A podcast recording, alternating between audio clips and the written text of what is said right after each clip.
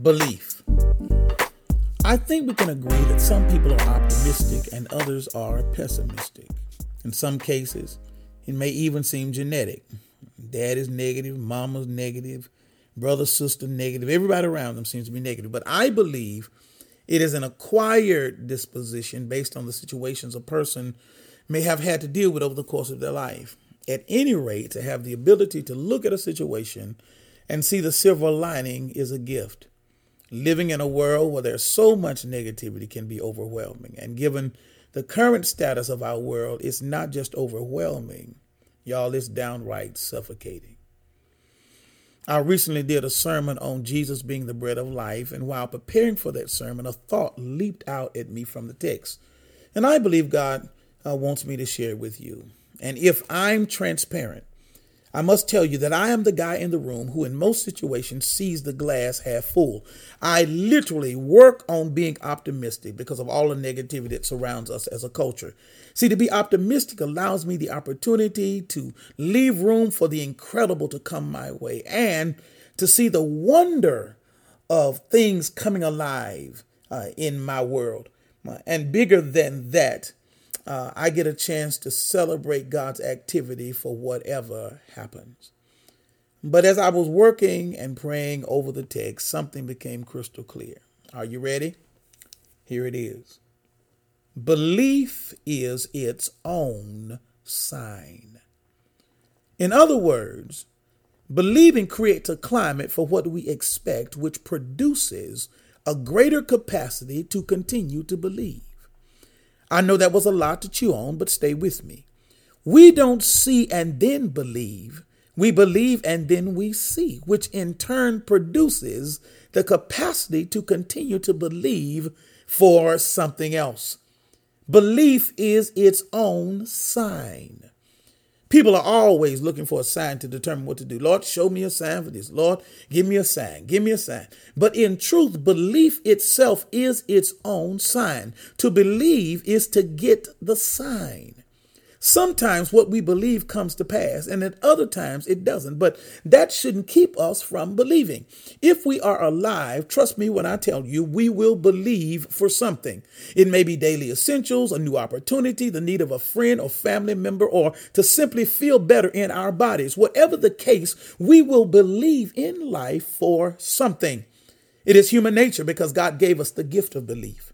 We had to learn how to doubt. You do understand that. Children don't doubt, they believe. If you tell them they can do a thing, they believe it. If you tell them they can have a thing, they believe it. Whatever you say, they believe you. It's only through disappointment that we acquire the skill set to doubt. Disappointment makes us give up on what we believe. Did you hear what I said? We acquire a skill set to doubt. When I look at the story of Jesus and his disciples in Matthew chapter 14, Mark 6, and Luke 9, I see them feeding the crowd of 5,000 and then Jesus meeting his disciples in the middle of a dark night, fighting a fierce wind, trying to get to the other side of the sea. There is no mistaking that it would be more than difficult to be optimistic. To see that kind of obstacle 5,000 people or being in the midst of the sea, y'all, that, that's a tough place to believe. The situations lend themselves to doubt. Our belief, listen to me, tends to grow small under pressure, though it would stand to reason. The bigger the need, the greater the belief. But what happens to us is we look at the need and determine this is too big, this is too much, and we cower down in the face of the obstacle, which keeps us anemic and feeble in our faith. When Jesus saw the crowd, his response was, Sit them down. It was not a matter of need, but of supply. Jesus knew he had the ability to supply the need, even if the resource was small. You see, there was a boy who had five loaves of bread and two fish. The response of Andrew was, What is this among so many? There's 5,000 folk out here. He, like the other disciples, saw the need. Jesus saw the resource and his ability to multiply and supply. The Bible says Jesus blessed or offered thanks, broke the bread, and then gave to his disciples to distribute to the crowd. Now, because of who Jesus was and his ability to multiply, he says to the disciples, Sit the crowd down. Now, later on in the text, Jesus tells his disciples to go to the other side of the Sea of Tiberias toward Capernaum. About the fourth watch of the night, while rowing to the other side, they run into contrary winds. Notice the scenario. While en route to the other side or to another destination, they faced opposition they could not control. They were subjected to it because, listen, they obeyed the command of Jesus to go to the other side. Now, right in the middle of this contrary situation, Jesus comes to their rescue. According to the text, they had not cried out for help. They just continued to row to the other side in their own strength. But Jesus, reckoning them to be in distress, shows up before they ever needed him.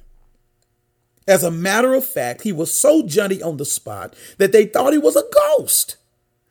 In other words, he had no business standing on water in the middle of a sea. He had no business being where they saw him. It was in a place they did not expect, even though he was the one who told them to go. But Jesus, being the Savior that he is, says, Be of good cheer. It is I, be not afraid.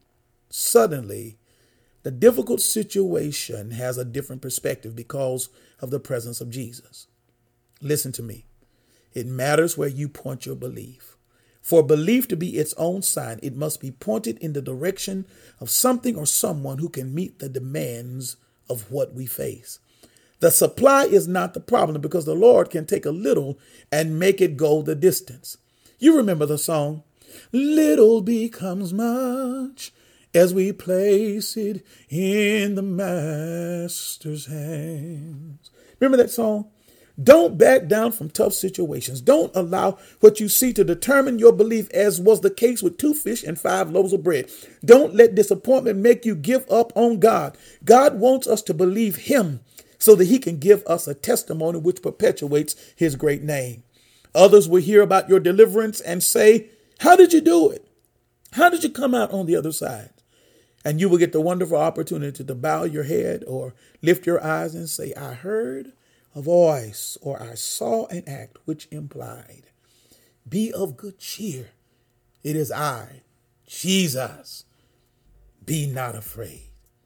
He's the one who did it. I'm Dr. Alvin Summers, pastor of East Campus, First Baptist Church, Indian Trail, Marshfield, North Carolina, and you've been listening to Soul Food.